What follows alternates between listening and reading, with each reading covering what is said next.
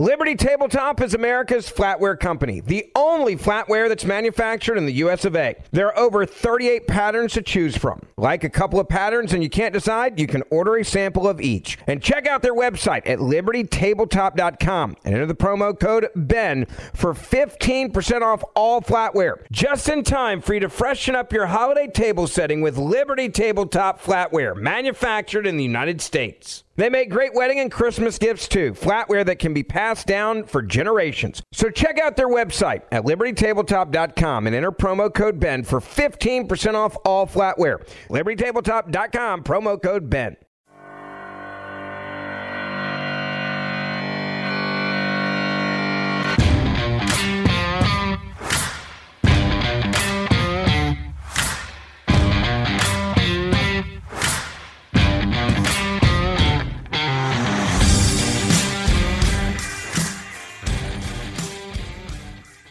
So glad to have you here today.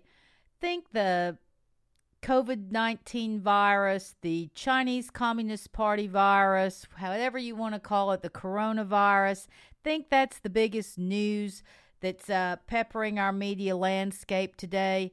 Think again. Take a big think again. 2020 election is approaching and it is coloring everything we hear, everything we see. And this virus is no exception. Hi, welcome to Political Pursuits. I'm your host, Lou Ann Anderson. Glad to be here today. We had a little break, had some issues to work through, but we are back and we are happy to be here with you. Boy, lots been happening in these last few weeks since we have done another podcast. And I don't know. Sometimes I think maybe I'm just letting my own conspiracy theory mind kind of go crazy. But then again, I also remember that uh, truth is oftentimes stranger than fiction. And when you look at things, a lot of times I look at things through the prism of was this sleazy or was this sloppy? And in today's world, I'm seeing lots and lots of sleaze. In fact, some of the sleaze that I'm seeing is coming from coverage of this virus.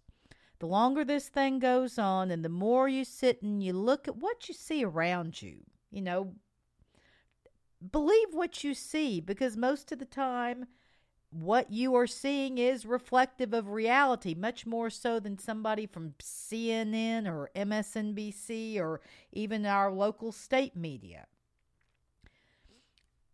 we've got this this uh, struggle going on in the country right now. The struggle between opening or not.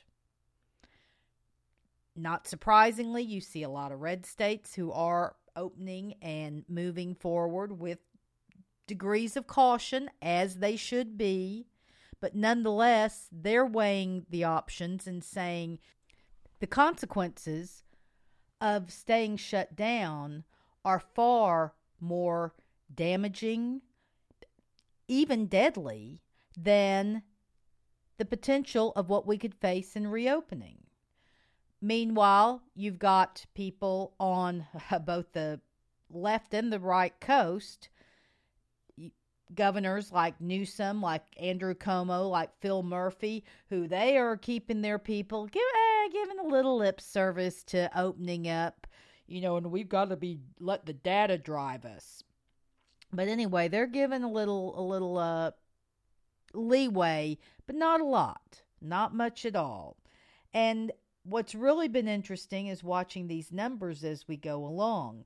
And wanted to go through and share with you a few things on on this segment because as we go along and you hear these numbers and you listen to different analysis or you listen to just the different presentation of facts, and let's put those in air quotes, you listen to the spin that oftentimes accompany them. Um, it's been going through my mind more and more, and that, okay, are these numbers, especially when we love to talk about how, oh, there's numbers going up, are these numbers accurate? Is there a rational explanation for why, in some cases, that these may be accurate numbers, but the numbers are going up?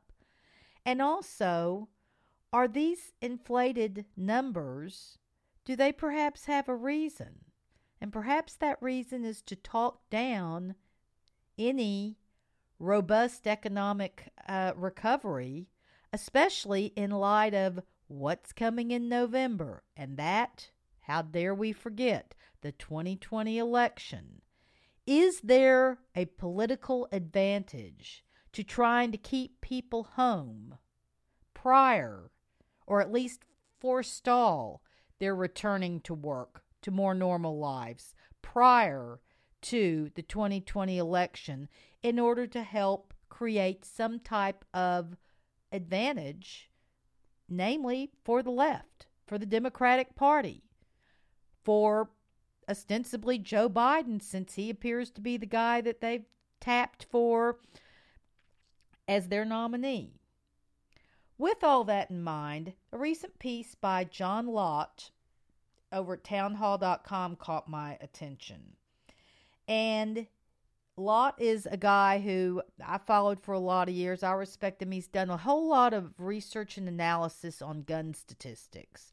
And what he does oftentimes seems to be very measured. He presents the numbers, presents his case, and a lot of times it seems to make a lot of sense. So, with that, this piece the U.S. is dramatically overcounting coronavirus deaths. Hmm, we've, we've heard that coming out of other quarters. And what he says is that as we're um, reporting that more than 86,000 people have, have reportedly died from the virus, that that number is a dramatic overcount. And he says that the metrics include deaths that have nothing to do with the virus. The problem, according to Lott, is made worse because the CDC, the Centers for Disease Control, overcounts even some of these cases, and the government has created financial incentives for misreporting. And therefore, when you have all of these governors that are saying that, oh, we're going to let the data drive our decisions, and that's what's going to guide us in reopening or the pace with which we reopen, relying on these flawed numbers can have massive, massive consequences. And oftentimes they could result with destroying businesses and jobs and costing people even their lives as they react and stay in a somewhat panicked situation over fearing this virus. Um, we talk about uh, the uh, Dr. Ezike, who is the director of the Illinois Department of Public Health. He says the case definition is very simplistic. What the CDC is currently using, it means at the time of death, it was a COVID positive diagnosis. That means that if you were in hospice and had already been given a few weeks to live, you're dying of cancer, and then you also were found to have COVID, that would be counted as a COVID death. It means technically, even if you died of clear alternative cause, you had COVID at the time, so ding, ding, ding, ding, ding, we're going to list you as a COVID death. We're seeing that in other places. This is from Illinois, they're saying it. Medical examiners in Michigan are using the same kind of definition. These guys are classifying any death as coronavirus deaths where the post-mortem test is positive. Even people, you die in a car wreck. You sadly take your own life. If you had been diagnosed, if you had tested and come out positive for this virus, once again, you're listed as a COVID 19 death. The classifications go beyond even these broad categories. New York is classifying cases as corona deaths even when the post-mortem tests have been negative. Despite negative tests, classifications are based on symptoms, even though the symptoms are very often similar to those of the flu. So if I have a stuffy nose, if I have a some congestion, if I have a, a sore throat, a cough. That could be the flu.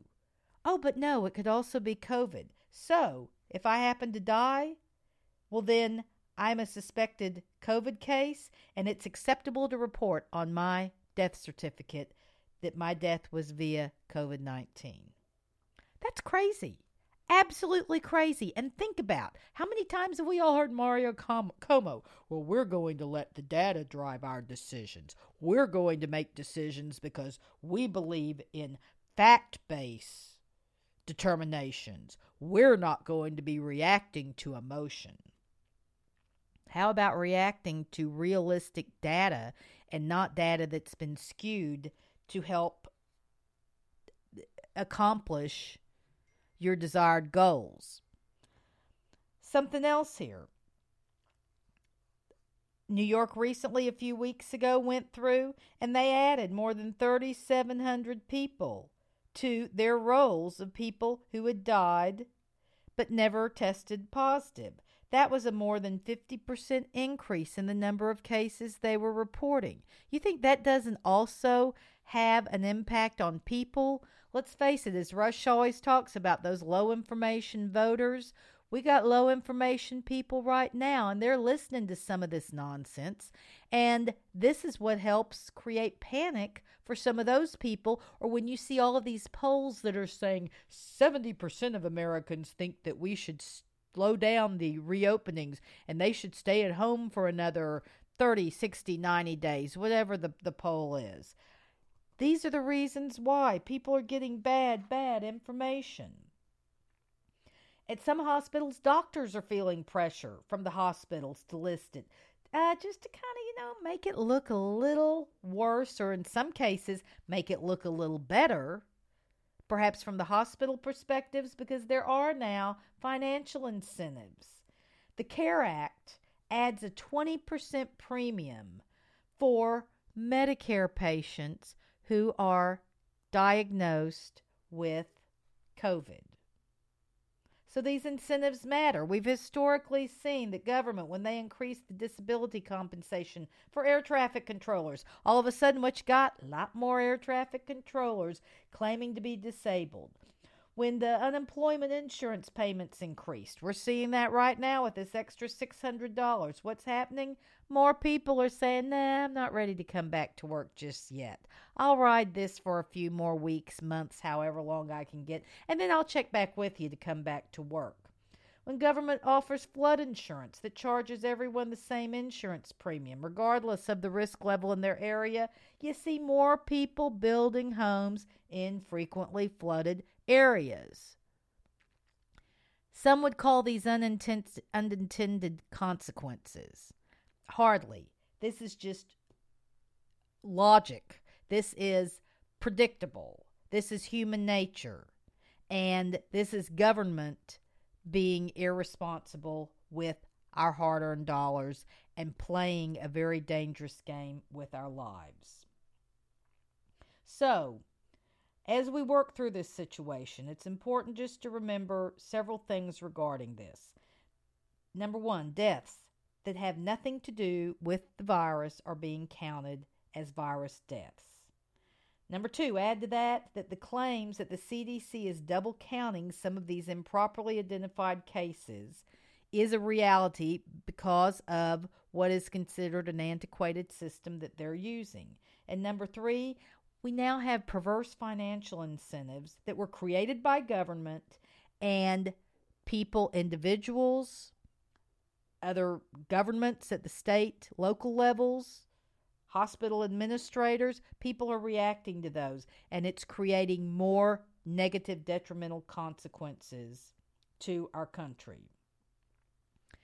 I mentioned this in light of the election, and I'll keep coming back to that because it's important to keep in mind that this pandemic absolutely, like Rahm Emanuel said, that oft quoted phrase, never let a good crisis go to waste. The pandemic works electorally for the Democrats in several different ways. Number one, it's crippled Trump's greatest asset. How many times have we heard the man carry on about the economy? And rightly so. Well, now that trophy that he could hold up, it's tarnished, and its future is far less known. So, it's taken that away from him. Number two, as we've seen with some of these uh, proposals that the Democrats have come come loose or come up with, it offers the opportunity for socialist transformation. This is the kind of stuff that also often follows like a war. Think of the, the New Deal. But no, this is the Green New Deal, and now it being repackaged, reformulated into these aid packages that the Democrats are trying to push through in the under the guise of pandemic relief. And make no mistake about it, right now these things can be diffused, they can be defeated, they can be negated. Come November, they get a bigger majority in the House. Come November, God forbid we lose the Senate. We're going to start seeing the realities of these things. So, we can kind of joke and scoff at some of the, the provisions that they're offering now, but those things could become a reality in eight, nine months if we're not careful. Again, that goes back speaking to this pandemic. This virus has everything to do with the 2020 election, and never take your eye off of that ball. Liberty Tabletop is America's flatware company, the only flatware that's manufactured in the US of A. There are over 38 patterns to choose from. Like a couple of patterns and you can't decide, you can order a sample of each. And check out their website at libertytabletop.com and enter the promo code BEN for 15% off all flatware. Just in time for you to freshen up your holiday table setting with Liberty Tabletop flatware, manufactured in the United States. They make great wedding and Christmas gifts too, flatware that can be passed down for generations. So check out their website at libertytabletop.com and enter promo code BEN for 15% off all flatware. libertytabletop.com, promo code BEN. Feel the whoa with Listerine at BJ's. You can save $2.50 now on Listerine products like Total Care Anti Cavity Fluoride Fresh Mint Mouthwash or Cool Mint Pocket Packs Fresh Breath Strips at your nearest BJ's location. Experience the feeling of a million germs zapped in seconds with Listerine. Discount available through December 24th. Save now only at BJ's. Third thing, this pandemic has been a godsend for Joe Biden. While him staying in the basement has certainly been fodder for a lot of, of missteps and gaffes as he routinely is prone to do, it is also helping him stay a bit out of sight, a bit hidden, a bit more managed. And that certainly, for as bad as some of the things that he has uh, gotten himself into here in the last few months, and we're going to talk about that a lot in the second segment. As much as it has, he still has not avoided pitfalls. At the same time, um, this also has been a real blessing to him in helping him stay a little bit undercover. But now I want to switch here for just a few minutes over to what's happening in Texas as it reopens you know, you go on, and certainly the liberal media is watching states like Georgia, states like Texas as we're opening. What's happening? How's it going? And CNN, as we started getting things going a few weeks ago, they were the sky is falling. Texas has seen the highest number of coronavirus cases in a day, deaths too. Yeah, CNN. Remember, we're also testing more. Think that doesn't make a difference? Well, then think again. Of course, these people know it makes a difference. But anyway, in response to that, a guy named Sean Trende, he works at Real Clear Politics, he was doing some great uh, trolling on Twitter and was putting up some great, um, some great, some great charts and graphs about our rolling averages of new cases in Texas and I'm going to put all this up on our Facebook page. Remember, our Facebook page is at Political Pursuits, also the same for Twitter. And so I hope you'll take a look at that. But anyway, he goes through and just has some wonderful charts that go through and talk about the rolling average of new cases. And then he has the rolling average of tests. Son of a gun, you look at the trajectory of these two lines, and they're both almost identical. Then you go in and you look at a seven day rolling average for the positive tests in Texas. Oh my God, with the positive tests, at a point they peak and then they start going down and down and down. Did I mention they keep going down? Sorry, CNN, the news isn't nearly so dire as you want to make it out that they are. You know, what could be? What could be the reason for this? What's Texas doing? Texas isn't doing anything. It's just very simple. Once again, can we just kind of take a reasonable, measured approach? And God gave us a brain. Let's honor Him and use it.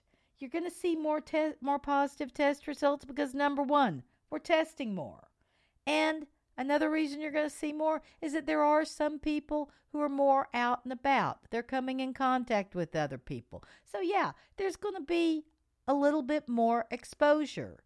But when we also take a look at what this exposure means, we're finding out that, especially in Texas, certainly in the case where I live, one of the most gratifying things when every day the local paper prints the, the numbers, the recent stats on this, is that despite having, I don't know, maybe close to 300 people now that have, have been reported having the virus, the number of people who have been hospitalized is very low. I mean, I'm talking about like plus or minus 50 perhaps.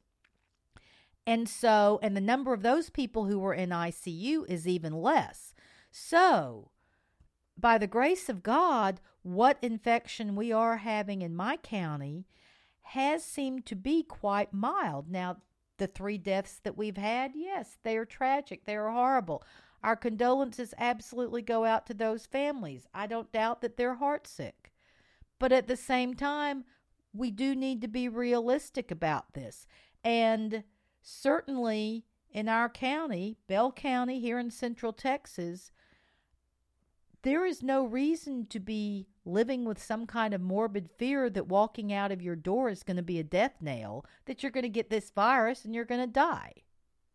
In fact, we've seen a lot of, of analysis over over these last weeks and months that talk about you're far more likely to what get struck by lightning, to uh, be in a car wreck. I mean, there's just all sorts of, of crazy things, haphazard, random acts at which they rival the same kind of mortality rates that we're seeing from this virus. And so as we start thinking about, as we start assessing what our governor, what our local officials, how they are responding to this virus, it's important that we all have a measured approach in looking at this thing. Just some quick numbers that I want to run through here. As of today, our total cases are at about 56,560. Total cases. Deaths, 1,536. Of those cases, guess what? 683, 44% of those were either in nursing homes or assisted living. 578 in nursing home, 105 in assisted living.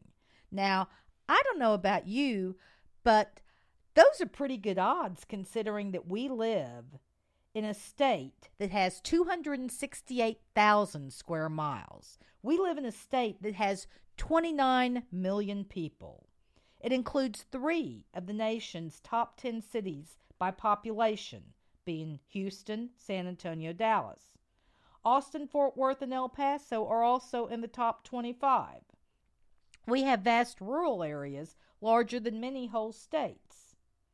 And notice when you look at the statewide numbers, most of the cases, the clusters of cases, tend to be in the bigger, denser cities. You know, these are places where they have, oh, what, international airports? Wow, you think they had people coming from Wuhan, from China, back earlier this year? Or maybe they had people coming from New York who had come via Italy or had come in contact with people from Italy, considering that that's how it's thought that a lot of the East Coast cases were hatched. So, Texas, their numbers our 56,000 infections are really just not that large considering our state's size and its population.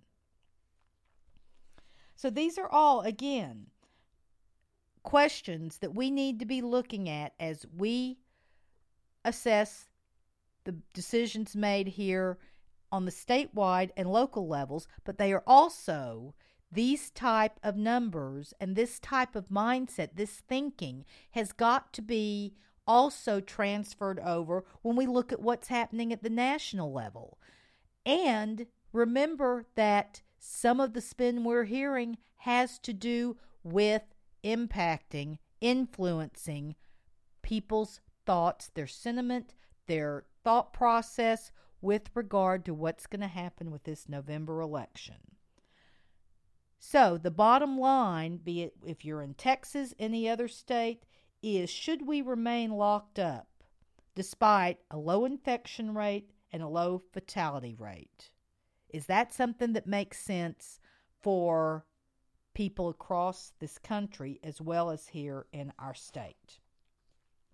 And think this isn't happening at your local level? That's something else that I wanted to talk about. Earlier today, um, Empower Texans, Erin Anderson, who works for them, she does a great job reporting on a lot of issues, uh, voting integrity, things like that. But she has a great piece out. And again, this will be up on the Facebook at Political Pursuits uh, Facebook page. But anyway, and I'm not going to go all the way into it, but she is reporting how Collin County Judge Chris Hill has advised his residents this weekend that the Texas DSHS, Department of State Health Services, will begin reporting probable COVID cases in addition to confirmed cases. So, once again, these same kind of reporting that we've talked about that the CDC has been championing, we are seeing that trickle down through our state and here one astute county judge is actually forewarning his his constituents that hey, the numbers are getting ready to change. They're getting ready to tick up. So everybody be aware. What's not changed is the threat of this virus to you. What's changed is administrative. What he has said is that it's remarkable how low the standard is, he told uh, the commissioner's court in a meeting last week. He said, I fear this is coming at a time when we're just now starting to reopen. If the numbers jump in a false way, it's going to start being very concerning to our citizens that we're actually going backward. Another uh, commissioner, Darrell Hale, he said following the meeting, I am not happy with the state mandated changes. As a county, we have been good about reporting cases and information, and now midstream, the reporting methodology is changing. This change will make quality decisions harder. The increased positives, the false positives, are also going to result in more residents quarantined for insignificant reasons. And it's also going to raise public distrust of the state's reporting. It also is going to stress state health department resources because remember all this contact tracing that they're doing is you have those resources, which those resources are people working on the state payroll, i.e., being paid by your tax dollars this contact tracing, it's going to lead to them pursuing more probable cases and will lead to inflated lists of people being monitored. None of this is helpful in stopping the spread of this virus, nor do they in any way strike any kind of prudent balance between public health priorities and individual concerns. This is not a way in which to approach this. And remember, this is what that's being reported in Collin County, but this is coming from our Texas Department of Health. So, whether you're in Collin County, whether you're in Bell County, whether you're in Travis County or anywhere else, your county is subject to this new methodology being used. So beware. A local activist, Mike Openshaw, he has a background in medical microbiology and virology and data analysis and he's been following this. He says suddenly adding these numbers to the number of confirmed cases will cause the numbers to skyrocket. From an epidemiological standpoint, it will make it impossible to determine if we are gaining or losing ground. From a political and policy viewpoint, this will poison the policy well with false numbers. That, my friends, is concerning.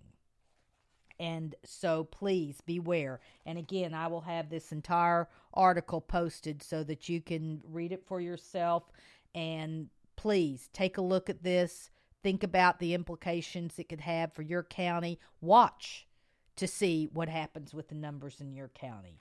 One final thing I want to go through, and that is a few weeks ago, I enjoyed sharing a story with you from uh, Matt Margolis at PJ Media, and he had some great analysis on how New York, New York City, and its surrounding counties basically pulled out about a, a population um, area that was represented about 12 million people, how that is dramatically skewing the entire country. So he's revisiting that again and updating that. And he is talking about how that from what he's seeing, there is a very significant Democratic coalition that's trying to make this the Trump death toll. And in doing so, he is once again saying, you know, it's worth taking a look at this so that people understand that as much as you hear about how the U.S. has all these dramatically large numbers of virus deaths, that it's not as it seems. New York is still skewing that hugely. And so, what he goes through, he's using numbers from May 24th. And when you look at the confirmed deaths of the 10 worst hit countries in descending order, this is information from Johns Hopkins University. Number one is the USA. At this point, they're saying 96,000 deaths. UK is at number two with 36,000. And then it goes on down Italy, Spain, France, Brazil, Belgium, Germany, Iran, and the Netherlands.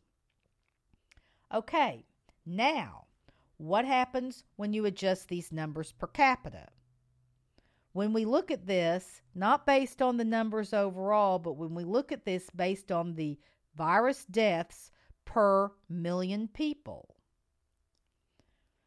Belgium is number one at 791 deaths per million people.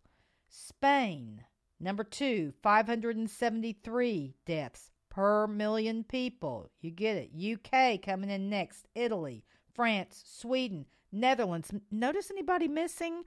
Oh, here it is at Liberty Tabletop is America's flatware company, the only flatware that's manufactured in the US of A. There are over 38 patterns to choose from. Like a couple of patterns and you can't decide, you can order a sample of each. And check out their website at libertytabletop.com and enter the promo code BEN for 15% off all flatware. Just in time for you to freshen up your holiday table setting with Liberty Tabletop flatware, manufactured in the United States. They make great wedding and Christmas gifts too, flatware that can be passed down for generations. So check out their website at libertytabletop.com and enter promo code BEN for 15% off all flatware. libertytabletop.com, promo code BEN. Feel the whoa with Listerine at BJ's. You can save $2.50 now on Listerine products like Total Care Anti Cavity Fluoride Fresh Mint Mouthwash or Cool Mint Pocket Packs Fresh Breath Strips at your nearest BJ's location. Experience the feeling of a million germs zapped in seconds with Listerine. Discount available through December 24th. Save now only at BJ's. Number nine we have the USA with per capita deaths 288. Belgium has 791, nearly 800 people per capita deaths. USA at number 9, 288, nearly 300. Pretty amazing difference, wouldn't you say? We went from number one to number nine when you adjust it for population. But let's take one more quick look here. Remember downstate New York, New York City, and the surrounding counties, about 12 million people. Let's take them out of the mix. Let's let's treat them as though they're their own country. They like that. So let's do it. This is their own country. Oh, Looky here, we have a winner. Number one, when you go through here and look at again the death rate per million people, in the first place spot slot, we have downstate New York with 1,700 deaths per million people. That's downstate New York, New York City, and the surrounding counties. 12 million people. They're number one, 1,700 people per million. Number two, okay, Belgium's still there, number two. But again, remember, they're only 800 people per million. So downstate New York has a thousand people more per million deaths than what formerly was the highest ranked country in country per capita, Belgium. And then we have the same the same list of, of um, countries going down here, except number ten, we beat out Switzerland. Now we have the USA at number ten without downstate New York. Our death per million rate is 233. So you see the difference that just that one area is making in a, in many people's perception of how badly this country is being impacted by this virus. And it's also important to note here that Iran, China, Russia, we still don't really even know what's happening with them and who knows how dramatic their numbers truly are. We'll probably never know true numbers, but I'm sure at a point we'll get some degree of better sense. So, anyway, that's where we are. All of these articles will be up on the Political Pursuits Facebook page. It's a lot of numbers, but it's some very interesting data. It's important for us to know this information, think about this information, share it with our friends, our family as we go out making decisions in our personal life and as we assess and think about who's making who in government these days are making decisions for the good and for the bad when it comes to getting our country back on track. With that, we're going to switch gears in the next segment. I've gone a little long here, and we're going to talk about Uncle Joe Biden. Boy, he stepped in it uh, into last week. So we're going to talk about that. And then we're going to take a little trip down memory lane because you know what? Going on that show, The Breakfast Club up there out in New York with Charlemagne the God. Oh boy, he is a he is a piece of work. But anyway, we're going to go on and we're going to look at what Biden said. And then we're also going to uh, take a look at just some of the other luminary, political luminaries who have come across the Breakfast Club uh, airwaves and some of the great things they've said. So, this is Lou Ann Anderson, Political Pursuits, the podcast. So happy to have you here, and we will be right back.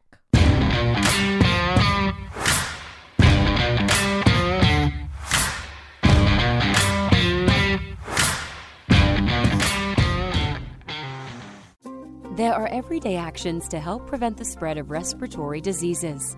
Wash your hands. Avoid close contact with people who are sick Avoid touching your eyes, nose, and mouth.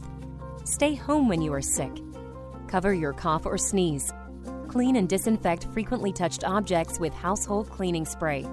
For more information, visit cdc.gov/covid19.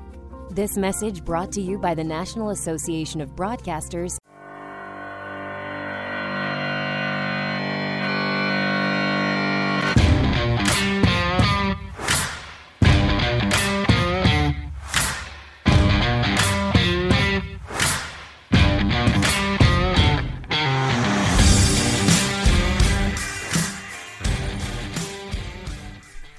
welcome back to Political Pursuits, the podcast. This is your host, Lou Ann Anderson. And this segment, we are going to kind of switch gears a little bit. We were talking about how with this 2020 election, it's starting to, um, its shape is starting to evolve, and we're we're seeing some different things. Certainly in the positioning of the uh, COVID 19 virus as uh, Trump's virus and the Trump death toll and all of these things, which certainly are a ploy by the left to impact, to influence uh, the outcome of the 2020 election. Meanwhile, sometimes it's hard to believe that we do actually still have a what's supposed to be a competitive race going on. And on the Democratic side, straight from the basement is Uncle Joe Biden. And even though he takes some criticism for spending too much time down in the basement and needs to get out, um, oftentimes when he does make contact with the with the above world, he um, reminds us just how dicey things can be with Joe Biden. Friday morning was no exception. Uh, the Democratic nominee, the aspiring, he had a phone date with Charlemagne the God, who's a DJ. His real name is Lenard Larry McKelvey, but he's host of the Breakfast Club. Now, mind you, the Breakfast Club is a morning drive program that emanates from Power 105.1 in New York City, but it's it's a deal. I mean, they they're heard. I think they've got about a hundred affiliates, and so um, it reaches millions of listeners, which its audience is predominantly Black and Latino each day. And the show is oftentimes more kind of a pop culture type format, although Charlemagne, they do routinely have um, high profile politicians on, and it's kind of one of those um, one of those venues that's become a stop, an expected stop for any significant contenders in the uh, presidential races. It's been that way the last few cycles. And so, anyway, Joe Biden was on with Charlemagne Friday morning and uh, had about an 18 minute interview. And, you know, there were some Bidenisms through it all, but at the same time, there were lots of hey man and come on mans and, and folksy type stuff, and definitely a degree of pandering. But he maintained to some degree until the end when the vice president said this. It's a long way until November. We got more questions. You got more questions, but I tell you, if you have a problem figuring out whether you're for me or Trump, and you ain't black. It don't have nothing to do with Trump. It has to do with the fact I want something for my community. Now, needless to say, that set off a media firestorm and incited all sorts of condemnation uh, from a lot of black leaders and just a lot of hand wringing from people on the left trying to find a way to to explain it away and um, certainly those of us on the right we were having a good time with it so the handlers and uncle joe saw that certainly some type of response was quick quickly needed and so, in the best crisis management style, what do we do? Ah, let's get an afternoon phone call scheduled with the Black Chamber of Commerce. So, Friday afternoon, big conference call with the Black Chamber of Commerce, and Joe Biden pre- proceeds to kind of explain his comments and apologize and start asking, uh, showing contrition like this. I shouldn't have been such a wise guy. I shouldn't have been so cavalier. No one, no one should have to vote for any party based on their race, their religion, their background. Well, needless to say, hearing from Joe Biden, he wasn't the only person people wanted to hear from after this.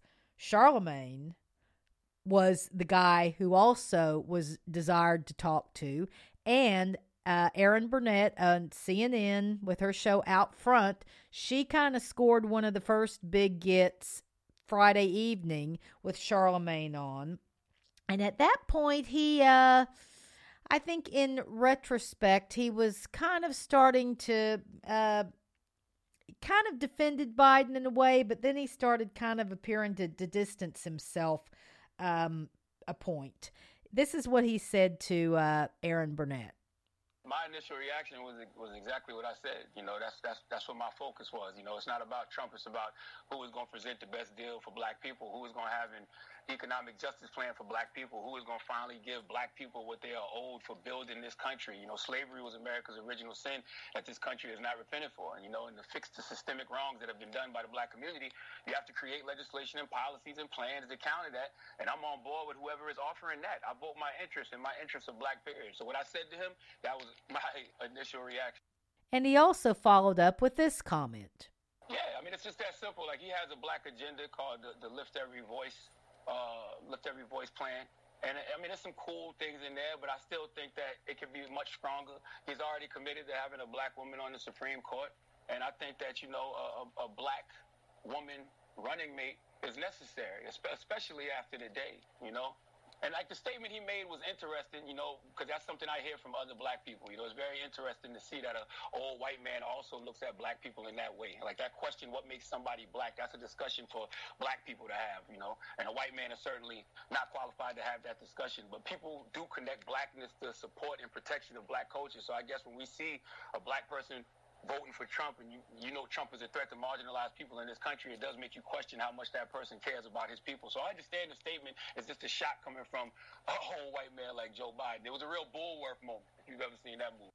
And it would seem that time is not Joe Biden's friend when it comes to Charlemagne, because after these comments Friday evening, he got a little bit more pointed on Sunday morning when he was with the uh, lovely Joy Reid on MSNBC. Here's his uh, first comment that I found kind of noteworthy. Um, just some really major policy commitments for the black community, uh, mainly in the form of economic justice, so we can, you know, tip the scales on some of this wealth inequality in America. Um, I do hear a lot of people say, you know, we also want him to have a black woman running mate, you know, but not just any black woman running mate, one that's going to actually, you know, get in office and care that black people benefit from her presence there. You know, we need substance and significance over symbolism. And he's already committed to putting a black woman on the Supreme Court. So I just want him and the Democratic Party to know that it's time to give back to the black community in a very tangible way. But I, I can say that, you know, the major the major point that I'm hearing about is just, you know, economic justice, some form of economic justice. He later went on make one more statement that I think probably should have struck fear in the hearts of many Democratic consultants and those with a, a vested interest in trying to make sure that the Democrats prevail in the November election. Listen to this. I mean, I, I know that's the attitude, you know. I mean, that's why I don't even care about the, the words and the lip service and the apology is cool, but the best apology is actually a black agenda. You know, they got to make some real policy commitments to black people. We got to stop acting like the fact that blacks are overrepresented in America when it comes to welfare, poverty, unemployment, homelessness, drug addiction, crime, coronavirus. Like, that's no accident. Like the whole function of systemic racism is to marginalize black people. And as the great Dr. Claude Anderson says in the book Powernomics, white society has an out of sight, out of mind attitude about racism, and they don't like to have any discussions of substance about systemic racism. So when you have black people who have the nerve, the audacity, the unmitigated gall to act like citizens and demand something of our votes, it's a problem.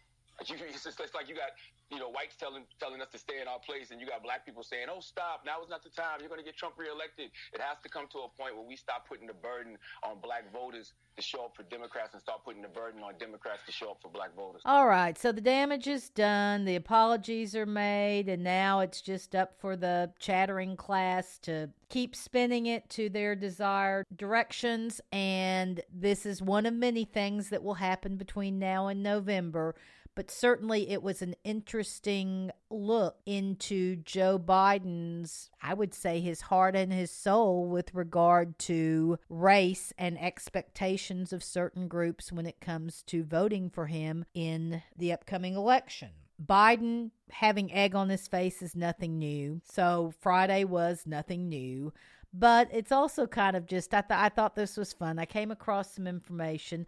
Uh, Liberty Tabletop is America's flatware company, the only flatware that's manufactured in the US of A. There are over 38 patterns to choose from. Like a couple of patterns and you can't decide, you can order a sample of each. And check out their website at libertytabletop.com and enter the promo code BEN for 15% off all flatware. Just in time for you to freshen up your holiday table setting with Liberty Tabletop flatware, manufactured in the United States. They make great wedding and Christmas gifts too, flatware that can be passed down for generations. So check out their website at libertytabletop.com and enter promo code BEN for 15% off all flatware. libertytabletop.com, promo code BEN. It just kind of reminded of other people who have gone on to the Breakfast Club and talked with Charlemagne, who have also, other candidates who have also ended up making some um, memorable statements.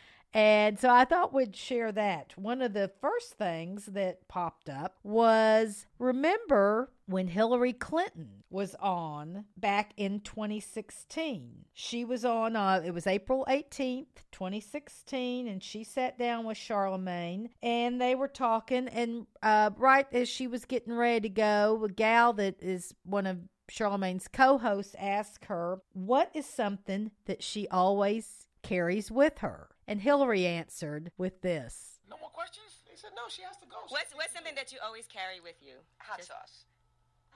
Really? You Yeah, yeah. Really? Yeah. You getting information right now? hot sauce. hot sauce in my bag, swag? Hot sauce. Really? Yes, Now listen, I just want you to know people are gonna see this and say, okay, she's pandering to black people. okay. Is it working? I'll give her credit for one thing. At least she admitted she was pandering, even though she was kind of doing it in jest. We all know she was dead serious. Did it work? Evidently not so much. Now, another fun stop on our little memory lane tour of Breakfast Club notable quotes comes from none other than Elizabeth Warren. Just a year ago, May 31st, 2019, Charlemagne sat down with Elizabeth Warren. And uh, he had some questions for her about her Native American descent. Here's how that one went. So what, your family told you you were Native American? Yeah. Charlemagne tells me I'm Dominican, but I don't believe him. You are. How long, how long? How long did you hold on to that? Because there was some reports that said you were Native American on your Texas bar license, and that you said you were Native American on some documents when you were a professor at Harvard. Like, why'd you do that? So it's what I believe. You know, that's like I said, it's what I learned from my family. When did you find out you? When did you find out you weren't? Well, you know, it's it, I'm not a person of color. I'm not a citizen of a tribe, and tribal citizenship is an important distinction, and not something I am. So Was there any benefits to that? no. Boston I- Globe did a full investigation. It never affected nothing about my family. Ever affected any job I ever got. Um, You didn't get a discount in college? No. You kind of like the original Rachel Dolezal a little bit. Rachel Dolezal was a white woman pretending to be black. no, this is what I learned from my family. Rachel Dolezal.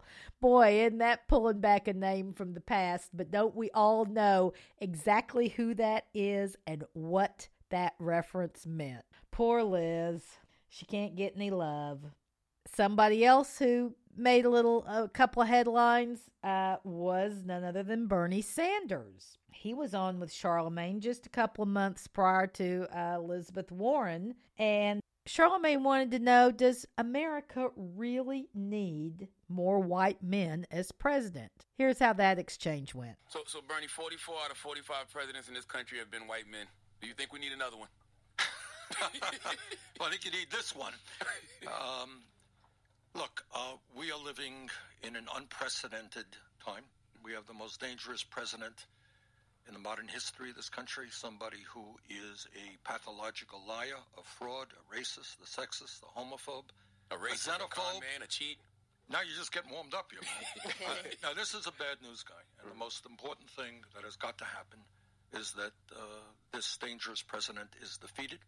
I'm going to do everything I can to defeat him. Uh, I look forward to winning the Democratic nomination. And uh, if I don't, I will support anybody else who's out there to defeat him. But this guy uh, uh, cannot win another term. And here is my favorite, my absolute favorite of all of these Kamala Harris. This was last uh, February, February of 2019. She was on, and of course, this is a, a show that you know features a lot of, of hip hop music and is is very much into that genre of music and everything. And she was asked a question about smoking weed when she was in college. Here's how she answered. What does Kamala Harris listen to? What were you listening to when you was high? what was on? What song was Oh my goodness! Oh yeah, definitely Snoop. Uh huh. Uh, Tupac, Tupac. for sure. For What do you sure. listen to now? What's your favorite hip hop artist now? What's your favorite artist? You know who I really love is Cardi B. You like Cardi B? I really do. Okay. I really do. Uh, it, Talk about pandering. And when you pander, so openly, obviously pander, you do sometimes get what you deserve. And boy, it happened with this one. Let's take a couple of fact checks of things that uh, Senator Harris said. First off, she was asked about smoking weed when she was in college. Well, a look at her background reveals that uh, Harris graduated from college in 1986. Okay. Completed law school 1989. Good for her.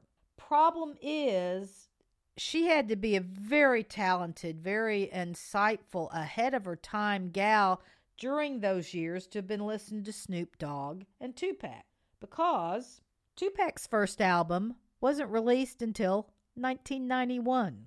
Snoop Dogg, his first album, 1993. Again, she graduated from college 86, law school 89. If you're going to uh, affix a hashtag to Kamala Harris and this little interaction, I guess you could take your choice of hashtag liar or hashtag busted. Either shoe fits quite well. One final clip, and I thought this one was kind of a little bit lame, but we threw it in here just to, for the sake of throwing it in here. Pete Buttigieg. He got a couple of showings on there with Charlemagne. But anyway, he went in just this last September, September 4th, 2019. It was after one of the uh, the first round of the Democratic debates. And he had not done well. He had not gotten much airtime and he just had not done well during that show. And so when talking about his showing at the debate, Charlemagne asked him this. Do you think you sucked in the first couple of debates? No, I thought we were good. Do you? You kind of got lost, man, Pete.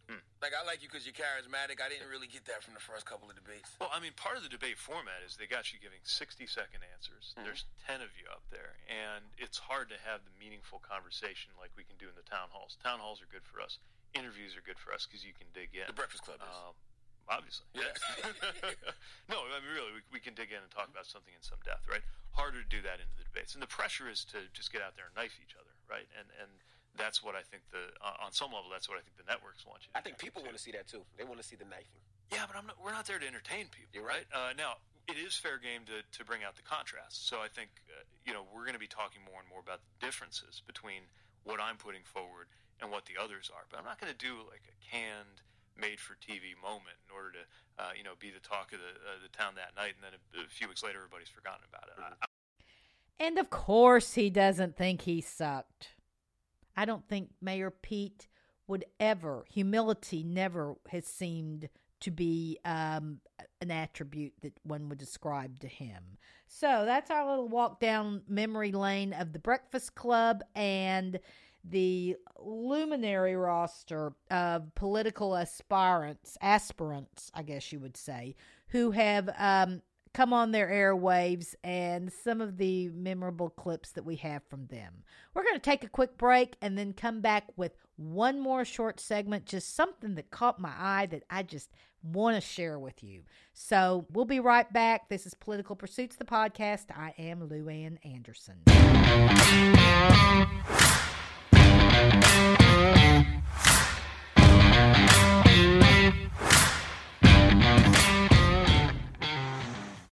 There are everyday actions to help prevent the spread of respiratory diseases. Wash your hands. Avoid close contact with people who are sick. Avoid touching your eyes, nose, and mouth. Stay home when you are sick.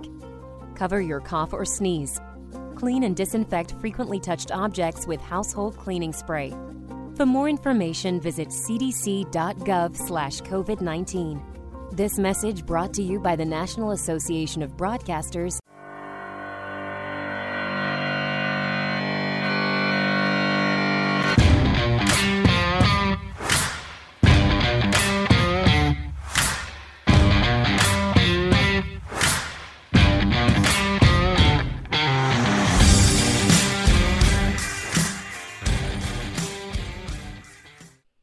Hey there, it's Lou Ann Anderson with Political Pursuits, the podcast, and we are back. Before we wrap up today, I just had one more quick story I wanted to tell you about, something that caught my eye yesterday and I just found very, very interesting. This was reported by Jim Hoft at Gateway Pundit, and it is some information that former Fox News reporter Adam Housley uh, put up on Twitter here just in, over the weekend. Now, Adam Housley, you remember, he used to work for Fox News. He's married to Tamera Mowry. She was one of the twins from Sister Sister. She's a host on The Real now. Um, anyway, Housley is a California boy and just, I always enjoyed his reporting and kind of missed seeing him on the airwaves. But anyway, he evidently still maintains some contacts and he put up a series of tweets this weekend on the ongoing Obama Spygate scandal. And according to Housley, he says the scandal involves corrupt officials from both parties, and he suggests that the case is moving swiftly and that there are three particular men in the crosshairs. And remember, I told you everything we see, we hear these days you need to be looking at it in the terms of how does this get spun to impact the election? Because that's what everything, that's the lens in through which everything will be seen. So he says three men are in the crosshairs, and he names them. You ready? H.R. McMaster, Rod Rosenstein, and deceased U.S. Senator, Trump hater, John McCain. Now, certainly McCain's name has been floated around in conjunction with the Steele dossier for a long, long time. Um, it was like one of his aides that supposedly went over to, I think it was London, and was instrumental in helping to circulate the Steele dossier. So McCain's name is not unknown in this uh, universe of players. However, it hasn't it hasn't been anything that's really always gotten much attention, and uh, certainly I can't think of anything recently. But here, let me read you at Housley's tweets. First one: the corruption runs deep and through both parties. It ain't gonna look good when it's all said and done. Here's another one. It ain't about Republican and Democrat anymore. Thankfully, he does know better English. But anyway, it ain't about Republican and Democrat anymore. It really isn't. People were given the opportunity to do the right thing, and some chose wrong. It's about right versus wrong. Another names to watch McMaster, Rosenstein, McCain. This crosses party lines, and you all need to be prepared. This isn't about being pro Trump or anti Trump. You all need to understand that, and you need to be willing to call it out, irrespective of party. Another tweet Major issues within the FBI, an agency that I love, as you guys know, but major issues sides being taken, and even amongst former agents, a lot of frustration, especially outside of headquarters. And one final tweet Adam Housley says Wray should have cut out the cancer and didn't. Again, this will be one more article that I will put up on the Political Pursuits Facebook page. Urge you to take a look at it. Just wanted to share that. Um, take it for what it's worth. And I guess uh, we will be seeing in the upcoming weeks, months ahead. One last note uh, we are going to be doing another podcast probably next week, and we're going to change things up a little bit. Going to have a little uh, roundtable type format coming in with a, a few of my buddies, and many of you know them. Uh, Con Tatum from Common Sense with Con. We'll have Lynn Woolley here, hopefully, from uh, Planet Logic. And then we're hoping that we can corral CJ Grisham from his exploits as he's uh, doing all sorts of different things during his time in the area this summer. So, anyway, we're trying to put that together and hopefully it will all come together next week. We'll keep you posted on it. But meanwhile, I thank you so much for joining us here today on Political Pursuits, the podcast. This is Lou Ann Anderson. Take care, stay safe, stay smart. We'll get past this virus, and America's best days are still ahead.